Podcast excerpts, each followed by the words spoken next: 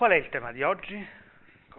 Come si fa una passeggiata? Allora vi ricordo il tema dell'anno. Il tema dell'anno è cose che bisognerebbe sapere. Il tema di oggi è, il tema della volta scorsa era abbastanza impegnativo, se ricordate è stata un'officina molto, come dire, densa.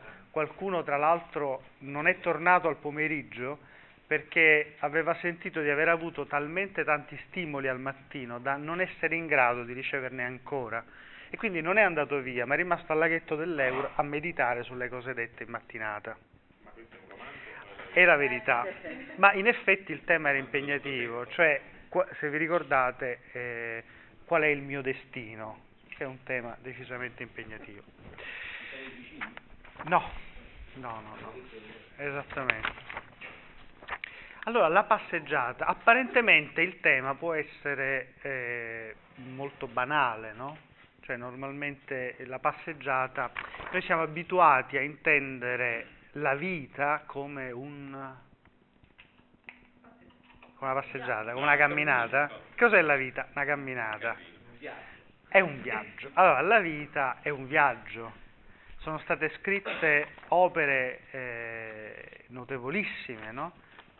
In cui la vita era di fatto sostanziata in un viaggio e il viaggio diventava la figura di una vita. La figura di Ulisse, per esempio, la figura di Abramo, no? queste grandi figure, la figura di Enea, dimentica- a me Ulisse, lo sapete bene, eh, è antipatico, Ulisse è assolutamente antipatico, mentre è molto simpatico, una figura da riscoprire radicalmente, la figura di Enea.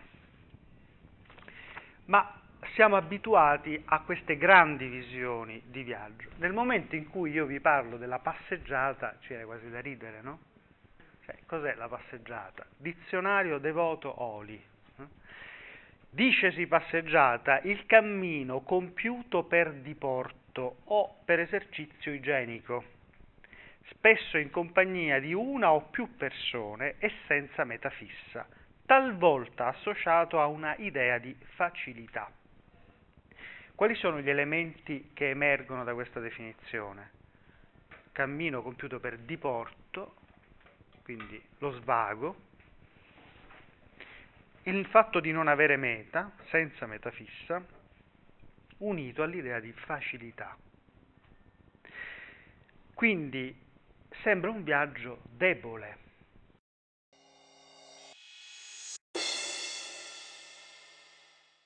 trovare una passeggiata al cinema è difficilissimo, perché eh, si possono fare film su una passeggiata, cioè che coincidono con il film, la passeggiata coincide con il film, picnic eh, a Ranking Rock, ma una passeggiata al cinema in genere non si rappresenta, perché come diceva Hitchcock, che se ne intendeva di cinema, il cinema, il film è la vita senza le parti noiose.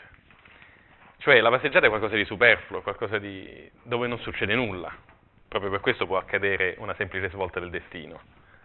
E quindi in un, cinema, in un film è difficile mettere una passeggiata, non ha senso, e lo sceneggiatore taglia, taglia la, la, la passeggiata. Però questa invece è straordinaria, no? perché poi sottolineo il fatto che la cosa più importante è anche con chi si passeggia. Se passeggi con Mary, insomma... Eh. Mi ero dimenticato, avete trovato una poesia che è stata già letta qui all'officina tempo fa, alla fine del, del, testo di Dylan, che è di Sbarbaro, grande poeta italiano. E questa poesia l'ho ripresa perché parla in fondo di una passeggiata. Una felicità fatta di nulla. Una felicità fatta di nulla mi colma. E non è forse che l'arietta di questa mattinata di settembre, come convalescente che esce al sole la prima volta, tutto quel che vede gli pare di non averlo visto mai. Ad ogni passo scopre nuovo mondo e di dolcezza quasi piangerebbe il gallo che sull'aia raspa, il cielo azzurro tra l'argento degli ulivi, la casetta che fuma in mezzo agli orti, trasalendo di giubilo saluto. Così leggera è ora la, la mia anima, così poco m'appaga stamattina che direi per vivere mi basti vedere ogni anno i fiori sulla terra rinnovarsi. C'è la stessa un po' atmosfera che abbiamo qui, un po' di magia, ma non è magia, è guardare il mondo come se fosse la prima volta è uno sguardo di bambino. Questo primo brano è tratto dagli Inklings, che è, un, è questo libro qui, oggi abbastanza introvabile, edito da Yaga Book. Gli Inklings sono Bomba Carta in Inghilterra 50 anni fa. Questo è un bellissimo libro perché è uno dei pochissimi casi che ho visto di biografia di gruppo. Non è una biografia di un uomo, è la biografia di un gruppo, di un gruppo di amici, che erano quasi tutti professori di Oxford, di filologia o di letteratura, che per una ventina d'anni, con metodicità tutta anglosassone, si incontravano o in un pub o un, nelle sale del, dell'Ateneo di Oxford, e cosa facevano? Più o meno bomba carta. Cioè ognuno, siccome scrivevano quasi tutti, o saggi, ma soprattutto anche romanzi, se li leggevano null'altro, e l'altro facevano da pubblico, da critico, da recensore, e sono nati Il Signore degli Anelli, Le Cronache di Narnia, cioè i libri più letti al mondo oggi. Cioè questi autori, che tra l'altro la critica ufficiale ha snobbato alla grande, sono, libri, sono gli autori dei libri che il popolo, che esiste perché poi i critici non esistono, ma il popolo per fortuna esiste, e ha premiato e da 50 anni si innamorano le, eh, leggendo appunto le opere di Tolkien e di Lewis. Ce ne sono altri, sono 7-8 il nucleo, ma erano una cerchia per la casa. E cosa facevano? Passeggiavano. Allora, questo è tratto proprio da questo libro qui. Abbiamo Lewis e Barfield. Barfield, Owen Barfield è un altro di questi che adesso verrà probabilmente tradotto anche in Italia, è un filologo molto interessante. Spesso passavano le vacanze insieme e dal 1927 in poi, quasi ogni primavera, si recarono in compagnia di altri amici a compiere escursioni a piedi. Di tanto in tanto, ma molto di rado in verità, lui e i suoi amici rinunciavano a una camminata a causa del cattivo tempo, ma nulla, se non un violento e prolungato temporale, poteva fermarli. Jack, Jack e Lewis in particolare, appariva sempre deciso ad andare avanti con qualunque tempo, a meno che le condizioni atmosferiche fossero davvero impossibili, cocciutamente fedele alla sua idea che ogni tipo di tempo ha le sue attrattive. A Exmoor, nel 30, i suoi compagni si svegliarono al mattino e trovarono una fitta nebbia. Qualcuno era già sul punto di imprecare, scrisse Lewis, ma io, e presto convertì anche Barfield, provavo piacere all'idea di avventurarmi nella brughiera nelle sue condizioni più cupe. Nel pomeriggio la nebbia si infittì, ma senza curarcene noi proseguimmo la salita su per Dunkery Bacon, come era originariamente nelle nostre intenzioni. Naturalmente la vista non era un granché. Allo stesso modo Lewis era sempre nella disposizione d'animo di godere di qualunque tipo di panorama, per quanto squallido potesse sembrare ad altri. Suo fratello Warney annotò, a proposito di un viaggio che fecero nel 1933 vicino a Plymouth, abbiamo fatto una camminata estenuante, accaldata, di circa 10 miglia attraverso viottoli assolati e infossati, dai quali di tanto in tanto si riusciva a dare uno sguardo alla campagna, intorno, piatta, ordinaria, popolata di bungalow. Jack e io abbiamo discusso vivacemente della, della, campagna che avevamo appena attraversato. Jack sostenendo che è sbagliato di per sé non amare qualunque tipo di paesaggio, il che a me sembra assurdo. Ha detto anche che la mia descrizione di quello che avevamo visto, qualcosa che manca di distinzione, era quasi blasfema. Ma io ho il sospetto che parlasse solo per averla vinta lui prendo un attimo fiato per dire che invece il resoconto che adesso leggiamo è di una particolare passeggiata, perché appunto nelle passeggiate dove non succede nulla succede tutto. E questa del 19 settembre del 31, tant'è vero che riportata e raccontata nella, nel libro, è, la, è, il simple twist of fate, è la semplice svolta del destino che segna la vita di Lewis, perché Lewis fino al 31, lui è nato nel 98, 1898, quindi fino a 33 anni era ateo, agnostico, eh, razionalista, tutto, metteteci tutto. La, prima, la svolta avviene durante una passeggiata. Leggiamo un po' qui. Sabato 19 settembre 1931 lui si invitò due amici a cenare con lui al Magdalen. Uno era Tolkien, l'altro Hugo Dyson, Harry Victor Dyson Dyson, conosciuti da tutti come Hugo. Quel sabato sera del 31, dopo aver oh, eh, premessa, ho tagliato, massacrato questa, sono quattro pagine, è un racconto proprio dettagliato, tutti i dialoghi che si sono detti, però mi, mi, mi piace questo fatto che la passeggiata entra dentro la vita, dentro la storia e anche dentro le argomentazioni di queste persone, vedete qui, leggiamo qui. Lui portò i suoi amici a fare una passeggiata nei prati del Magdalen, percorsero Addison's Walk, il sentiero che passa accanto ad alcuni affluenti del fiume Cherwell, e qui cominciarono a discutere di metafore e miti. Lewis non aveva mai sottovalutato la potenza del mito. Tutt'altro, visto che uno dei suoi primi amori era stato il mito nordico di Balder, il dio che muore. Ora Balfield gli aveva mostrato il ruolo cruciale che la mitologia aveva giocato nella storia della lingua e della letteratura. Tuttavia egli non credeva ancora nei miti che amava. Per quanto belle e toccanti potessero essere queste storie, esse erano, lui diceva, in fin dei conti false. Come si espresse con Tolkien, i miti erano menzogne, quindi privi di valore, anche se sussurrati attraverso l'argento. No, disse Tolkien, non sono bugie. Proprio in quel momento, ricordò tempo dopo Lewis, ci fu un soffio di vento, che arrivò all'improvviso in quella sera calma, tiepida, e fece cadere una tale quantità di foglie che pensammo stesse piovendo. Trattenemmo il respiro. Quando Tolkien riprese a parlare, trasse spunto proprio dallo spettacolo che avevano dinanzi agli occhi. Guardiamo gli alberi, disse, e li chiamiamo alberi, dopodiché probabilmente non pensiamo più alla parola. Chiamiamo una stella stella e non ci pensiamo più, ma bisogna ricordare che queste parole, albero, stella, erano, nella loro forma originaria, nomi dati a questi oggetti da gente con un modo di vedere diverso dal nostro. Per noi un albero è semplicemente un organismo vegetale e una stella semplicemente una palla di materia inanimata che si muove lungo una rotta matematica. Ma i primi uomini che parlarono di alberi e di stelle vedevano le cose in maniera del tutto differente. Per loro il mondo era animato da esseri mitologici. Vedevano le stelle come sfere di argento vivo che esplodevano in una fiammata in risposta alla musica eterna. Vedevano il cielo come una tenda ingioiellata e la terra come il ventre dal quale tutti gli esseri viventi sono venuti al mondo. Per loro tutta la creazione era intessuta di miti e popolata di elfi continuarono a discutere finché Lewis non si lasciò convincere dalla forza delle argomentazioni di Tolkien. Ma c'era un'altra domanda che gli voleva porre ai suoi amici e poiché si era fatto tardi decisero di rientrare e fermarsi nella stanza di Lewis alla scala terza dell'edificio nuovo.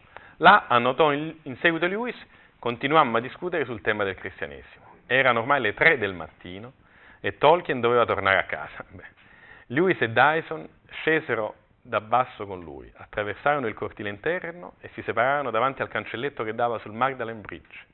Poi, annotò Lewis, io e Dyson trovammo ancora altre cose da dirci, passeggiando su e giù per il cortile dell'edificio nuovo, di modo che non andammo a letto prima delle quattro. Dodici giorni più tardi, Lewis scrisse ad Arthur Greaves, che era il suo amico d'infanzia.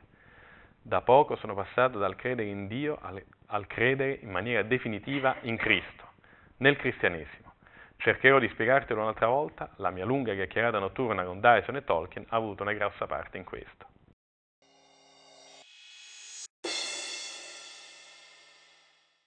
Allora, quando Antonio mi ha proposto, no, in realtà ero stata molto stimolata dall'idea del tema, no? eh, come si fa una passeggiata, quindi sono stata io stessa a propormi per questo tema piuttosto che per un altro. Anche se in realtà per me la passeggiata si associa all'idea di caffè, giornale e tabaccaio al massimo, non per le sigarette ma per quelle due scemenze che compro. Per una passeggiata è scendere da casa e uscire a fare quel giro quando non hai proprio nulla da fare. Quella mezz'ora che avanza la mattina, e non la passeggiata nei boschi o in montagna o nella natura, ma proprio la passeggiata eh, che ha sempre quelle connotazioni di rilassatezza, eccetera, ma ce l'ha proprio perché nella vita quotidiana è la mia passeggiata nel quartiere per eh, che ho tutto il tempo di chiacchierare con uh, la signora che mi vende la verdura perché, non, perché ho quella mezz'ora libera. E allora così sì, mi ascolto le sue chiacchiere su come si tagliano i carciofi oppure sul, sui ritardi che ha avuto nelle consegne, eccetera, eccetera. E, ehm, quindi per me la passeggiata era una passeggiata in città, non mi, istintivamente pensandoci come si fa una passeggiata con le scarpe comode, perché se ho le scarpe che da, da lavoro, diciamo, poi sono invece magari scomode col tacco, eh, si fa senza borse. No, appunto, io infatti passeggio spesso perché ho scarpe sempre solitamente molto comode. E, ehm, senza borse, senza pesi, senza libri di cui vado sempre carica, insomma, passeggiata si fa leggeri, comodi, in giro, gironzolando. Questa era la mia idea di passeggiata. Tant'è che mi erano venuti in mente una serie di numerosi libri su, su Roma e su possibili passeggiate romane eh, a livello narrativo ovviamente, quindi non eh, guide di Roma, però autori eh, grandi, piccoli, giovani autori con lo sguardo più o meno giovane, che ci raccontano Roma attraverso di fatto le loro passeggiate, i loro giri per quartieri più o meno noti. E, ehm, un primo volume che in realtà poi mi è capitato, eh, insomma, in realtà dopo rispetto a quelli che vi avrei voluto proporre, di questi volumi in realtà forse alla fine vi dirò quali erano, ma alla, sostanzialmente non leggeremo quasi nulla. Perché per primo mi è capitato tra le mani eh, questo autore, eh, Edoardo Albinati, che racconta Roma in una passeggiata un po' a modo suo, diciamo. Eh, lui vuole raccontare alcune zone di Roma e sceglie come mezzo di trasporto il tram. Il libro si chiama infatti 19, che è questo qui, e il 19 è il tram che lui prende, è un tram scomodissimo, nel senso che fa, si gira tutta parte di Roma Nord, non so come si chiama, quella da Piazza del Popolo, via delle Belle Arti, via Tiziano, poi via Regina Margherita, fino al Verano e ancora oltre. E lungo tutto questo percorso del tram, lui ha il 19, il 19 quel tramvetto che vedete passare un po' inerpicandosi ovunque, che non passa mai esattamente e che non arrivi mai da un capo all'altro perché si fa dei giri impensabili. Però proprio per questo lui offre un, la possibilità di una passeggiata eh, reale di fatto, eh, virtuale anche, nel senso che lui può decidere di scegliere volta per volta dove fermarsi e volta per volta eh, visita zone o ne parla. Insomma l'idea mi piaceva, quindi ho preso questo libretto e me lo sono letto.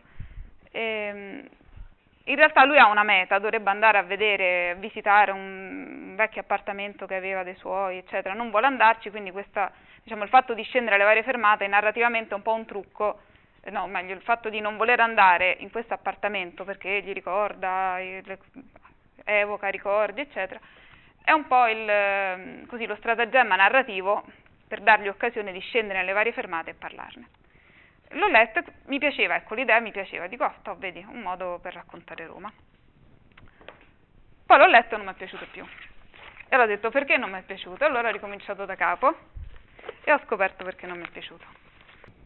Allora, quando ho letto appunto queste primissime pagine c'era questa fenomenologia del, del, della ricezione che lui qui registra che a me aveva colpito, se non altro, perché, eh, ehm, cosa dice? Tutto ciò che mi circonda si anima, era un po' il discorso che faceva Antonio, no? sui sensi che si, eh, si dilatano, quindi la capacità di percezione aumenta. Noto una tale quantità di cose, anzi le cose si appuntano su di me come frecce su un bersaglio. Mi muovo in un paesaggio in cui le cose, attiro cose, no? come se vedessi molto di più di quanto non vedrei. La mia passività nei confronti del mondo ha qualcosa di veramente meraviglioso. Si trasforma in una scrittura immediata e aderente e questa scrittura diventa prima decifrazione, capace di cogliere un po' il senso delle cose lui si fa interprete e traduttore del mondo attraverso la scrittura. Mondo che coglie come? In una passeggiata, cioè stando passi, muovendosi passivamente eh, nel mondo.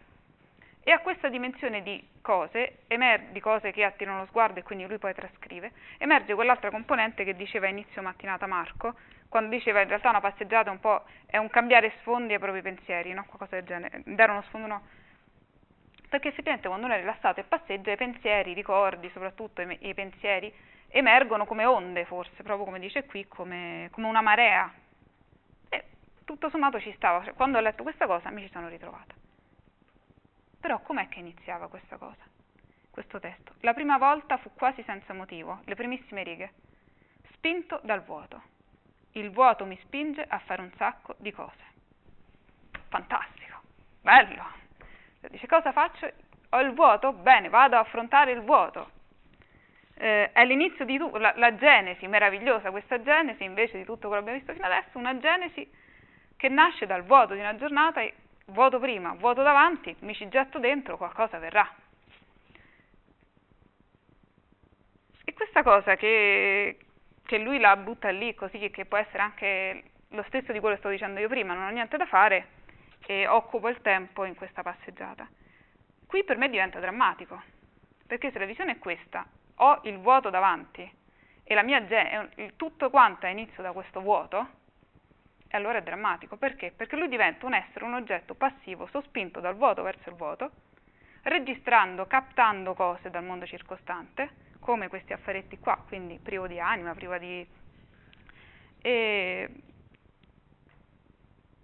e quindi il suo stato di registrare o far rievocare ricordi, perché anche ricordi poi non è altro che registrare dei pensieri che ti passano per la mente, mm, anche volendo oggettivamente, no? Dici, penso, vedo delle cose, il, perché questo? Perché poi nella narrazione lui cosa fa? Vede dei personaggi e quello gli ricorda lo zio, quello gli ricorda cose familiari, quindi c'è tutto questo poi rompere di ricordi anche molto maggiori rispetto alla realtà di cui parla. Cosa provoca in lui? Sonnolenza, rimbambimento, svuotato dal senso di ciò che sto facendo, uno zombie. E sono in realtà, dice, sembro così uno zombie, però dice sono in realtà vivissimo e lavoro furiosamente sulle cose. Quindi c'è un'attività interiore, anche se il mio lavoro non serve proprio a niente. Quindi è uno zombie che ha un'attività interiore che non serve a niente. E allora capisco perché poi non mi è piaciuto, perché? Perché appunto diventa, eh, perché poi magari leggendo vi piace la lettura, però queste premesse qua mi hanno fatto capire che forse se questo è l'atteggiamento di passeggiata, alla fine, vivere in maniera così deprivata di, di senso, di direzione, lui sta su un binario che lo porta e gode di questo, gode dell'essere trasportato in una direzione che non gli appartiene, che non è lui a darla. E effettivamente perché non mi è piaciuto? Perché anche nel libro è sempre io, io, io e qualunque eh, vede quella sedia per due, per due, righe parla della sedia, dopodiché della sedia del nonno che era simile a quella. E allora poi entrare in questo meandro di, di albinatismo, insomma, cioè di vita privata sua o di ricordi più o meno veri, eh, diventa meno interessante e soprattutto, oltre al fatto che potrebbero anche essere interessanti, ma è un'occasione sprecata rispetto alla passeggiata. Se prima avevamo la rilassatezza di Rimbaud che sta lì beato, anche se un po' eh, nella sua bohème, qui abbiamo questo teso come una corda di violino che, che conclude debbo calmarmi. Sì, beh, particolarmente irritante nel senso che ha molto insistito, poi ti ricorderai avendo anche letto questa cosa è la strada segnata, vorrei averla, non avercela, il destino, vorrei averlo, non vorrei averlo. E in realtà questo vuoto, questo è uno devastato interiormente, nel, nel libro si vede perché questi ricordi che emergono sempre drammatici, questo negozio, adesso vi ricordo un appartamento, eh, diventa sempre problematico, avvicinarsi, passa davanti, va al portone accanto, non ci sale, c'entra ma poi non sale su e così. E è un, vu- un vuoto sì, è un vuoto suo interiore, che oggettivamente il vuoto, io non ho niente contro il vuoto. Dire il mio punto di partenza è che vivo un vuoto e mi getto nel vuoto. Ogni tanto il vuoto ci cado, mi spinge. Sì, mi... cioè un conto è lui dicesse io mi sento vuoto adesso e questo sarebbe un discorso. Io mi sento, vado verso un vuoto che non è dice vado verso l'avventura, No, è ancora peggio perché dice, non è che dice vado verso il vuoto nel senso di mi attrae l'ignoto, mi attrae il vuoto che c'è davanti, sono spinto dal vuoto. Io li ho accostati perché, proprio perché sono il punto di inizio e di arrivo di questo percorso. Lì in mezzo ha, ha, delle parti è scritto bene, perché adesso sembra che ne voglio parlare male, no, però effettivamente dopo un po' è pesante, perché? Perché lui sta su questo tram, scende, visita dei posti e tutto il suo io invece affatto non è vuoto dentro, è pieno di tutti questi pensieri, preoccupazioni, ricordi, ossessioni e riemerge in maniera stra-ossessiva, altro che persona eh, vuota che si libera e che quindi ci dà qualcosa anche dalla realtà che percorre. E faccio subito il passaggio al brano dopo, così mh, mm, per contrasto forse si capisce meglio, è la pagina seguente di Gianni Rodari.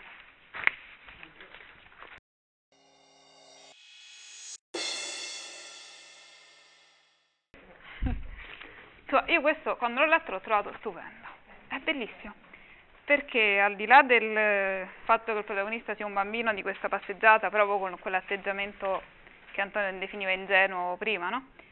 Eh, ma lui è lì, è libero, attratto prima da una cosa, poi dall'altra, no?